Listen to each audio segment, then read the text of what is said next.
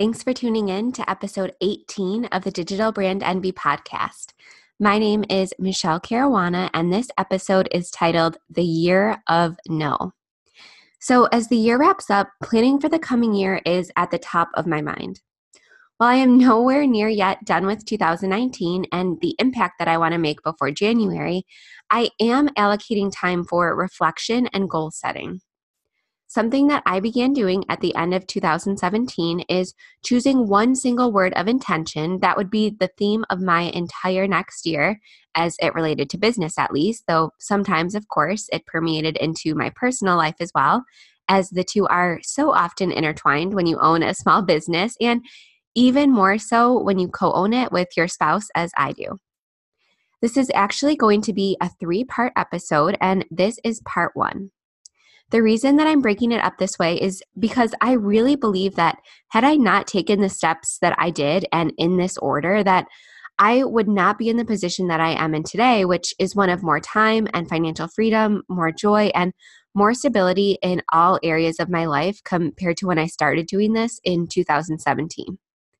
So, as I said, this is part one. And in this episode, I'm going to walk you through my thought process for that first year that I set a word of intention, which started in 2018, though again, I made the decision in 2017. In part two, I'm going to break down the same process for the second year that I chose a word of intention for, which was this past year, 2019. So, as the episode title states, my word for 2018 was no. My word for this past year, 2019, was steady. But again, I'm going to talk much more about that next week, so just stay tuned. And then in part three, the final part of this episode, I'm going to break down my word of intention for this coming year, 2020, which is scale. I'm going to not only reveal why I chose these words, but how I use those words to really shape my entire year and how the word of intention led me to structure my day to day. I'm so excited for this three parter, and I hope that it sheds even more light on how sustainable businesses come to be and how you can learn from some of my lessons and mistakes and hopefully avoid them for yourself. All right, let's get into part one.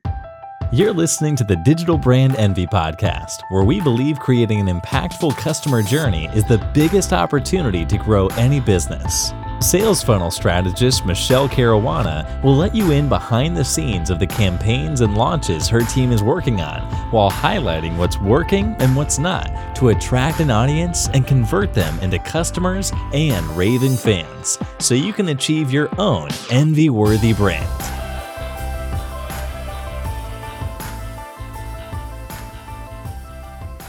So, before I talk about why and how I came up with the word of intention of no for 2018, I want to first paint a little picture of what 2016 and much of 2017 looked like for me.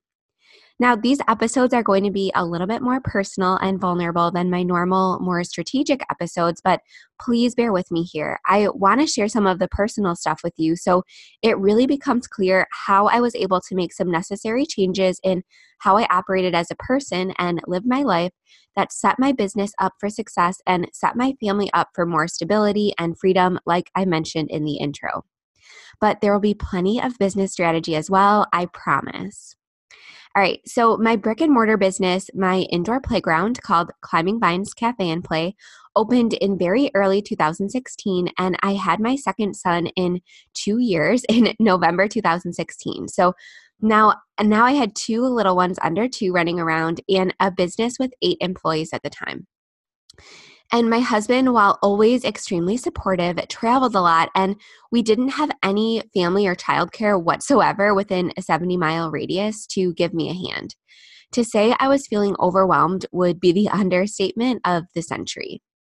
I was trying to figure out how to operate a profitable brick and mortar business, a seasonal and complicated one at that, and also trying to be a good wife and mother almost every single night throughout 2016 and 2017, I went to sleep at night feeling like I was failing. And the problem was, I couldn't figure out why, honestly.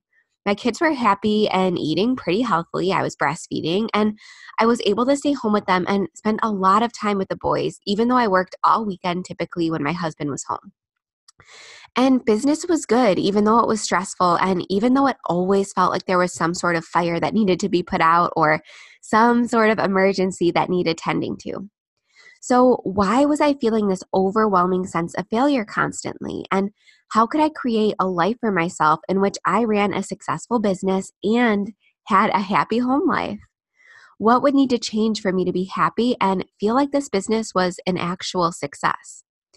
Well, first, I had to think about the entire concept I mentioned of having everything seem okay on paper, like a business that was profitable, happy and healthy kids, and a husband who loved me, but actually feeling very grim inside. To me, that meant that my life had the potential of fulfilling me and being what I'd consider a success, but that my day to day tasks and responsibilities and how the business actually manifested itself in my life was draining to me. And it was draining all the potential joy that being a business owner can potentially bring. At first, I was wanting to blame everything around me. I wanted to blame the customers who were flooding my inbox for being needy. I wanted to blame my children for being in difficult phases, you know, potty training, teething, tantrums, all the stuff that comes with having an infant and a toddler. I wanted to blame my husband for traveling so much and not being more active in our business. However, it was me who was deciding how I spent my days. Of course, the children had needs that they couldn't control, but it was me and me alone who decided which business tasks I would be responsible for and therefore which tasks would fill my time and structure my day to day life. So, this was when I really decided to take a good hard look at my tasks and my team and what was really responsible for draining the joy from my life and replacing it with overwhelm. But before I get into the specifics, I want to just reiterate here I was not able to really begin making any sort of significant change in my life or my business until I accepted that I was the problem. It was a hard pill to swallow for sure, but I was the problem. I was a bottleneck in my business, and that was creating a ripple effect that affected my mental health and my happiness and the happiness of those around me that I love most. Now, I could have felt really defeated when I realized this, and I think I did for a few days. But then I heard Brooke Castillo say something, which others have surely said in one of her podcast episodes, that changed my life forever. And it really empowered me to take action and make a real change. She said, Here's the great news. If you are the problem in your business, that means you are also the solution. If you are creating all of the problems in your life or your business, then you single handedly have the power to create the solutions and solve those problems. It was like a light bulb went off, and I was just so empowered. Now that I knew that I was both the problem and the solution, I finally set to work.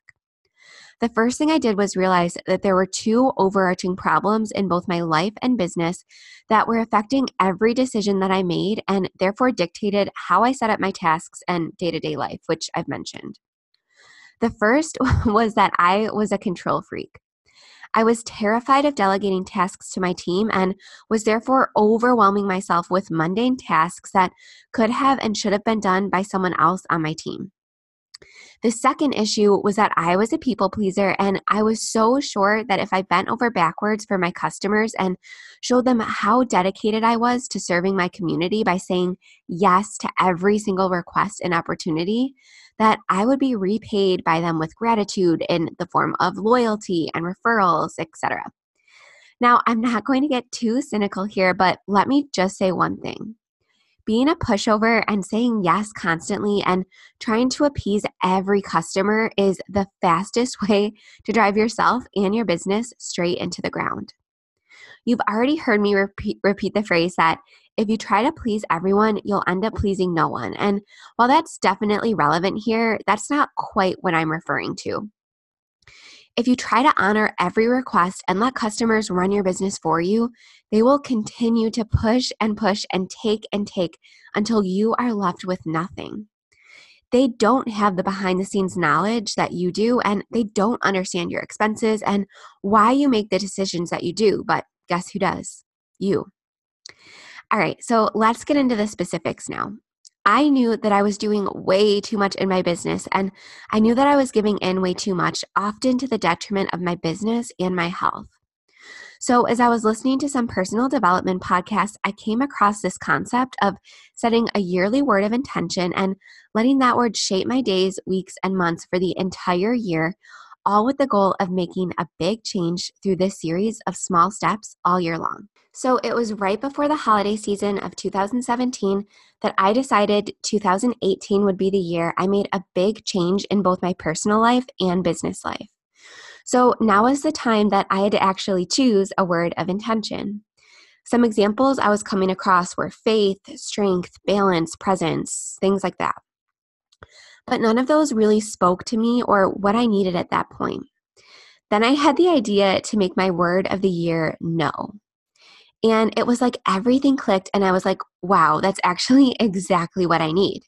2018 needs to be the year where I move as much off my plate as I can and delegate to my very willing and capable team. And it would be the year where I said no to people who are trying to take and take and take from my business and give nothing back in return.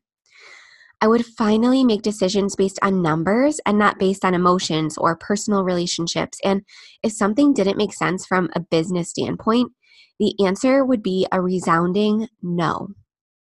Rachel Hollis always says that if something is not a hell yes, then it has to be a hell no. And that was something I'd come to repeat myself all year.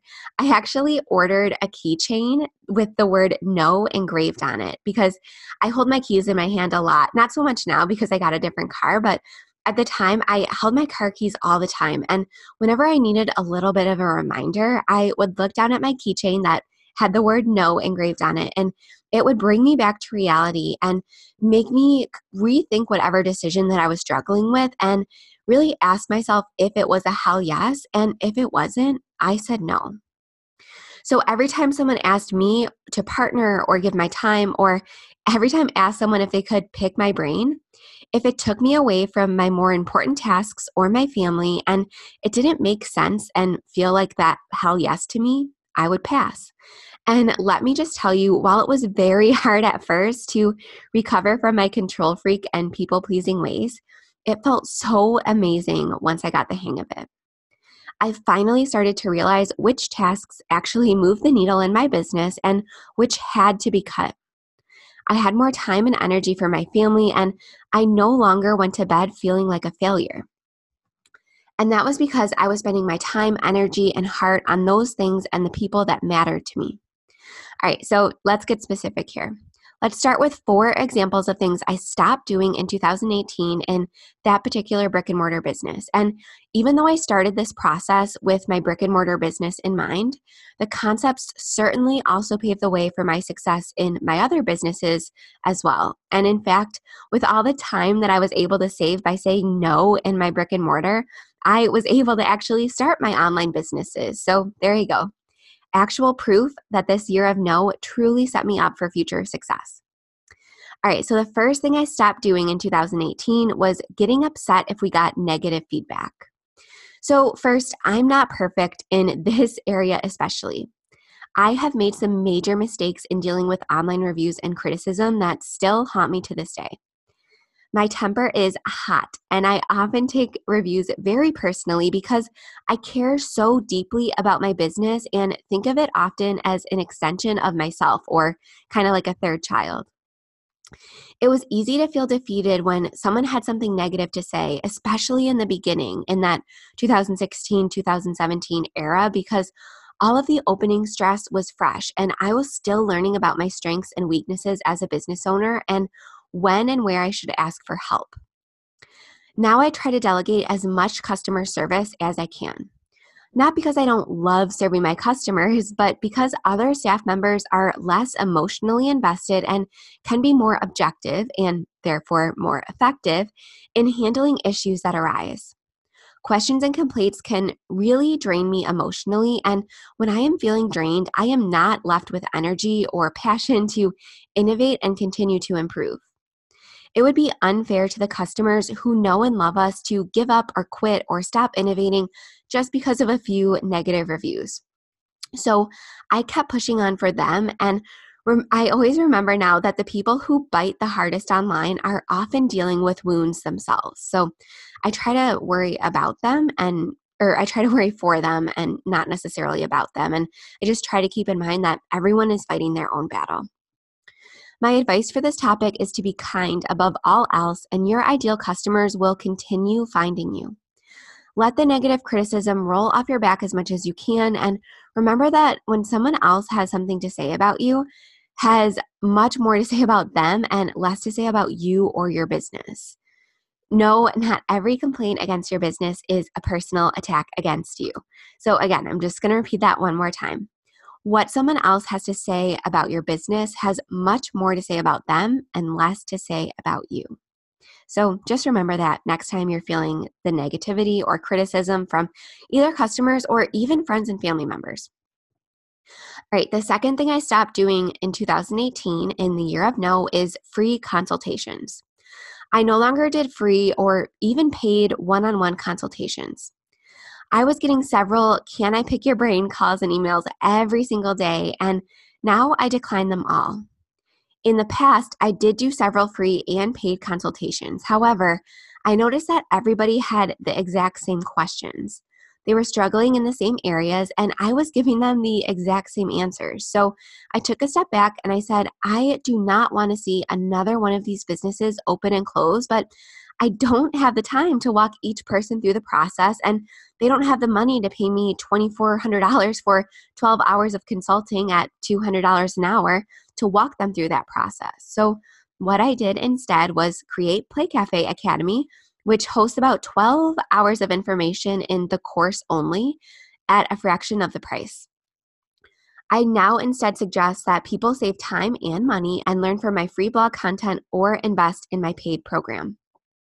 And now my students are actually able to achieve success in less time and for much less money as a result, which I'm so proud of. And again, this was really, this really came to be from that year of no. So just keep that in mind. The third thing I stopped doing is stalking the weather. now, this is probably going to seem really random to some people, but if you recall, Climbing Vines Cafe and Play first opened to the public in February of 2016. Here in upstate New York, we typically don't begin experiencing outdoor weather, like where you can actually play outside, until May. So at first, we were slammed for open play. We spent three full months in a state of at capacity. However, when May rolled around, we began to realize just how seasonal open play business could be, and our bottom line certainly felt it. I vividly remember waking up each morning and checking the weather and pretty much knowing what would we what we would be able to do in sales that day depending solely on the forecast. And if you have ever operated a business based on these tumultuous forecasts, you know exactly why I do not recommend it. Because of our size and guest capacity, I knew we could not remain sustainable as a business if we put all of our efforts into open play. So I began focusing more on keeping our birthday calendar booked, which led to a major increase in profits. We also incorporated other revenue streams into our nicer weather months, like drop off day camps and events that guests must pre register in advance for, so we're able to lock in our revenue regardless of the weather. This took time and research into what type of programs our community needed, but after three years of implementation, we can finally sail through our slow open play season without stalking the weather forecast every single day. And I'm able to have a lot more financial and time freedom as a result. This was met with a lot of criticism because people wanted more open play hours, but I'm so glad I did not give in to the naysayers because I knew, again, that open play was not going to pay our bills and keep us afloat. So I stuck to my guns and focused on parties and said no if people asked for more open play hours. I, of course, wasn't rude about it, but instead tried to come from a place of education and explained why we needed to focus on parties. People who didn't understand simply chose other businesses to patronize. And that was hard at the time, but it was honestly the best thing for my business because it opened up space for more ideal customers that would share our values and help us thrive. All right, the fourth and last thing I stopped doing in 2018 was worrying about competition. For a year or so after we opened, I could barely go one day without checking the websites and social media accounts of my local competitors.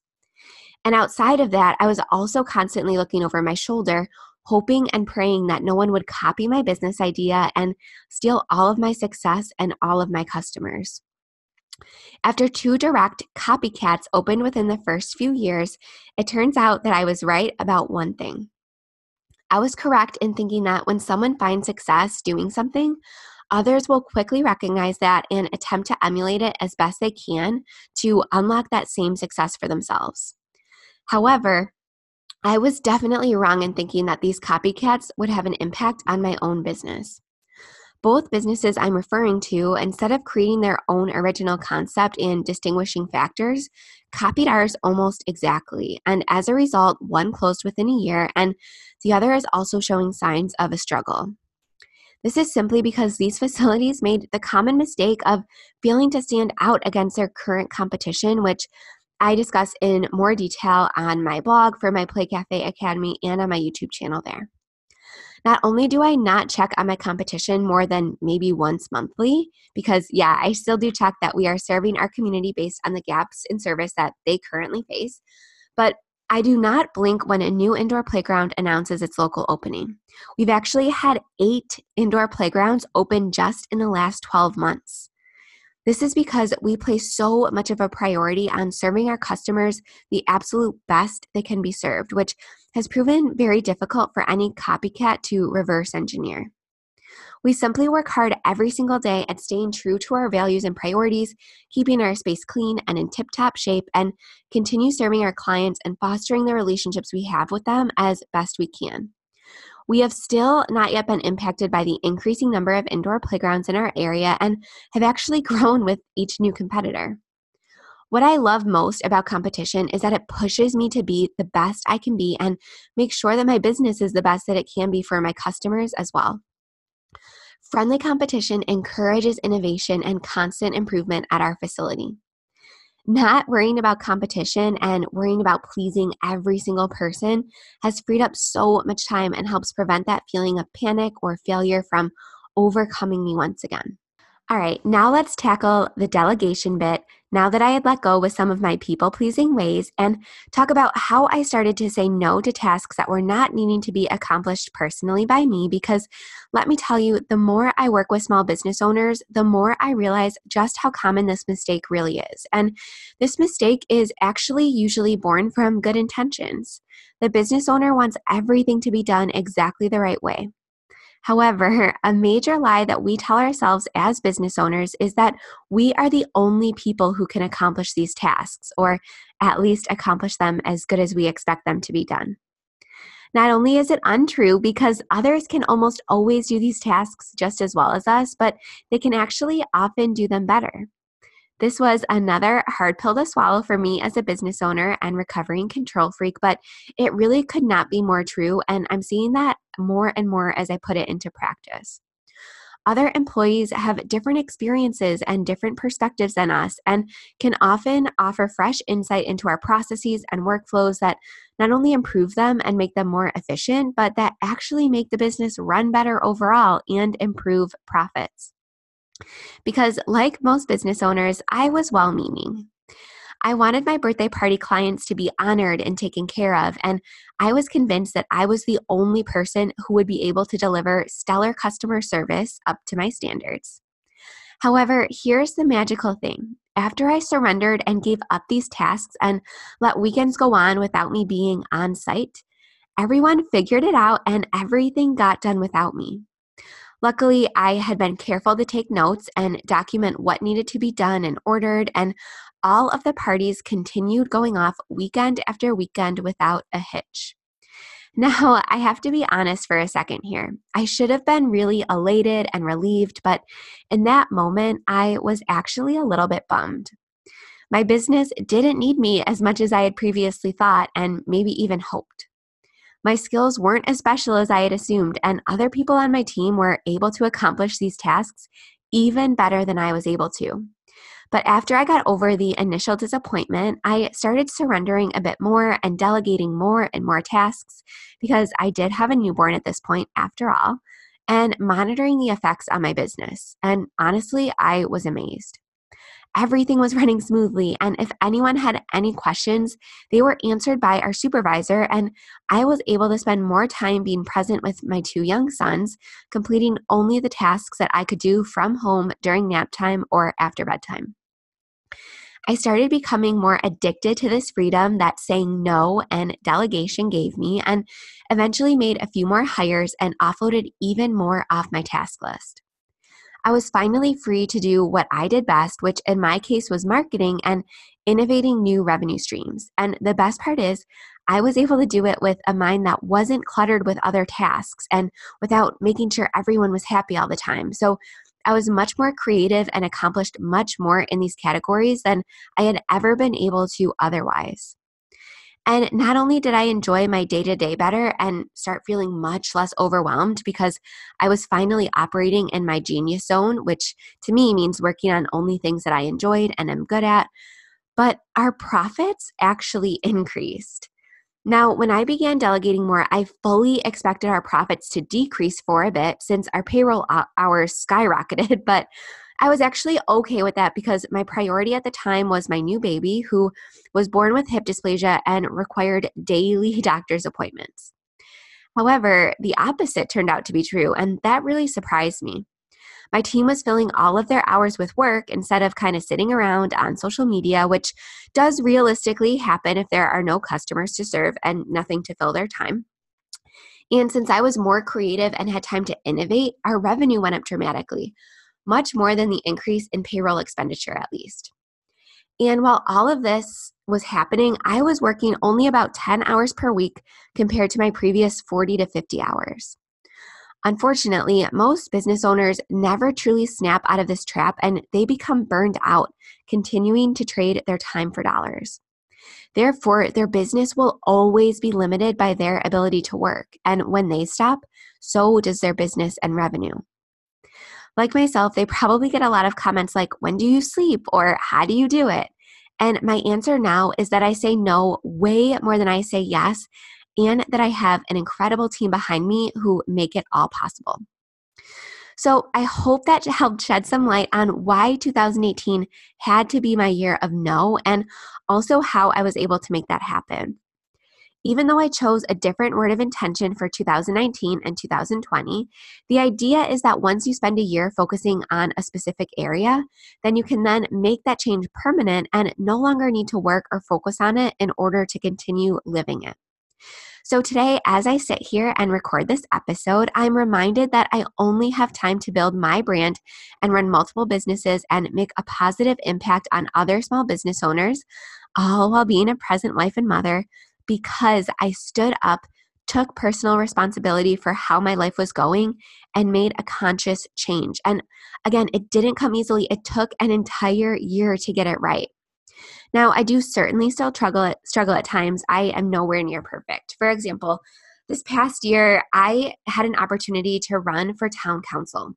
And I have to say, my ego really wanted to do it. And I even actually interviewed for the position. And my husband kind of, you know, he supported me, but he kind of also said, you know, Michelle, this is going to take hours and hours and hours a week. Like, not only you know do you have time for this but is it going to put a strain on you are you going to enjoy the work and you know my ego i really let it take over and i was like yes yes yes like how cool would it be to work in town government and you know what? I ended up getting passed over for the opportunity and i am so freaking thankful for that because the more i realized it and the closer we got to election day i realized just how much time it would have sucked from my family from my businesses and it would have definitely taken away from things that make me happier and should be more of a priority in my life. So I still slip up. I still, you know, kind of say yes to things sometimes that I shouldn't just for my ego or for whatever reason. But now I at least have the tools that I need to make better decisions on tasks or projects to take on and when I should say yes and when I should say no. And when I should take a task on myself or whether I should delegate it. So I'm still working on it, but I am so much better than I used to be. Now, I was just listening to a podcast episode the other day with Marie Forleo, and she basically gave us another tool to make decisions based on whether you should say yes to something or say no to something. And her advice, and I'm going to paraphrase, but her advice was basically like when you think about making a decision, when you think about saying yes to something, what does your body physically do? Do you hunch over? Do you get a sense of dread? Do you start feeling overwhelmed? Or does your chest open and do you feel expansive and excited? You kind of have to pay attention to that visceral reaction that you get when you think about saying yes to that decision. And if you start feeling dread or overwhelm or your body actually contracts, that is a really good indicator that you should say no to that partnership or that speaking engagement or whatever the case may be. And I have begun incorporating that into my toolkit and figuring out how I can listen to my body better and my mind better. And it's actually even more improved my decision making ability and when I say yes and when I say no. All right, so that's going to wrap up part one. And I am so excited to share with you next week how I used all of this new time heading into the current year, 2019, to further improve my life and business. As a reminder, my word for 2019 was steady, which we are going to really dive into next week. I will see you then. Thank you so much for listening. And please remember to subscribe to the podcast. It helps so much. I put out a new episode every single week. And if you enjoyed this or any episode, please leave a review. I love reading them, it really helps so much. I can't thank you enough. Have a great day.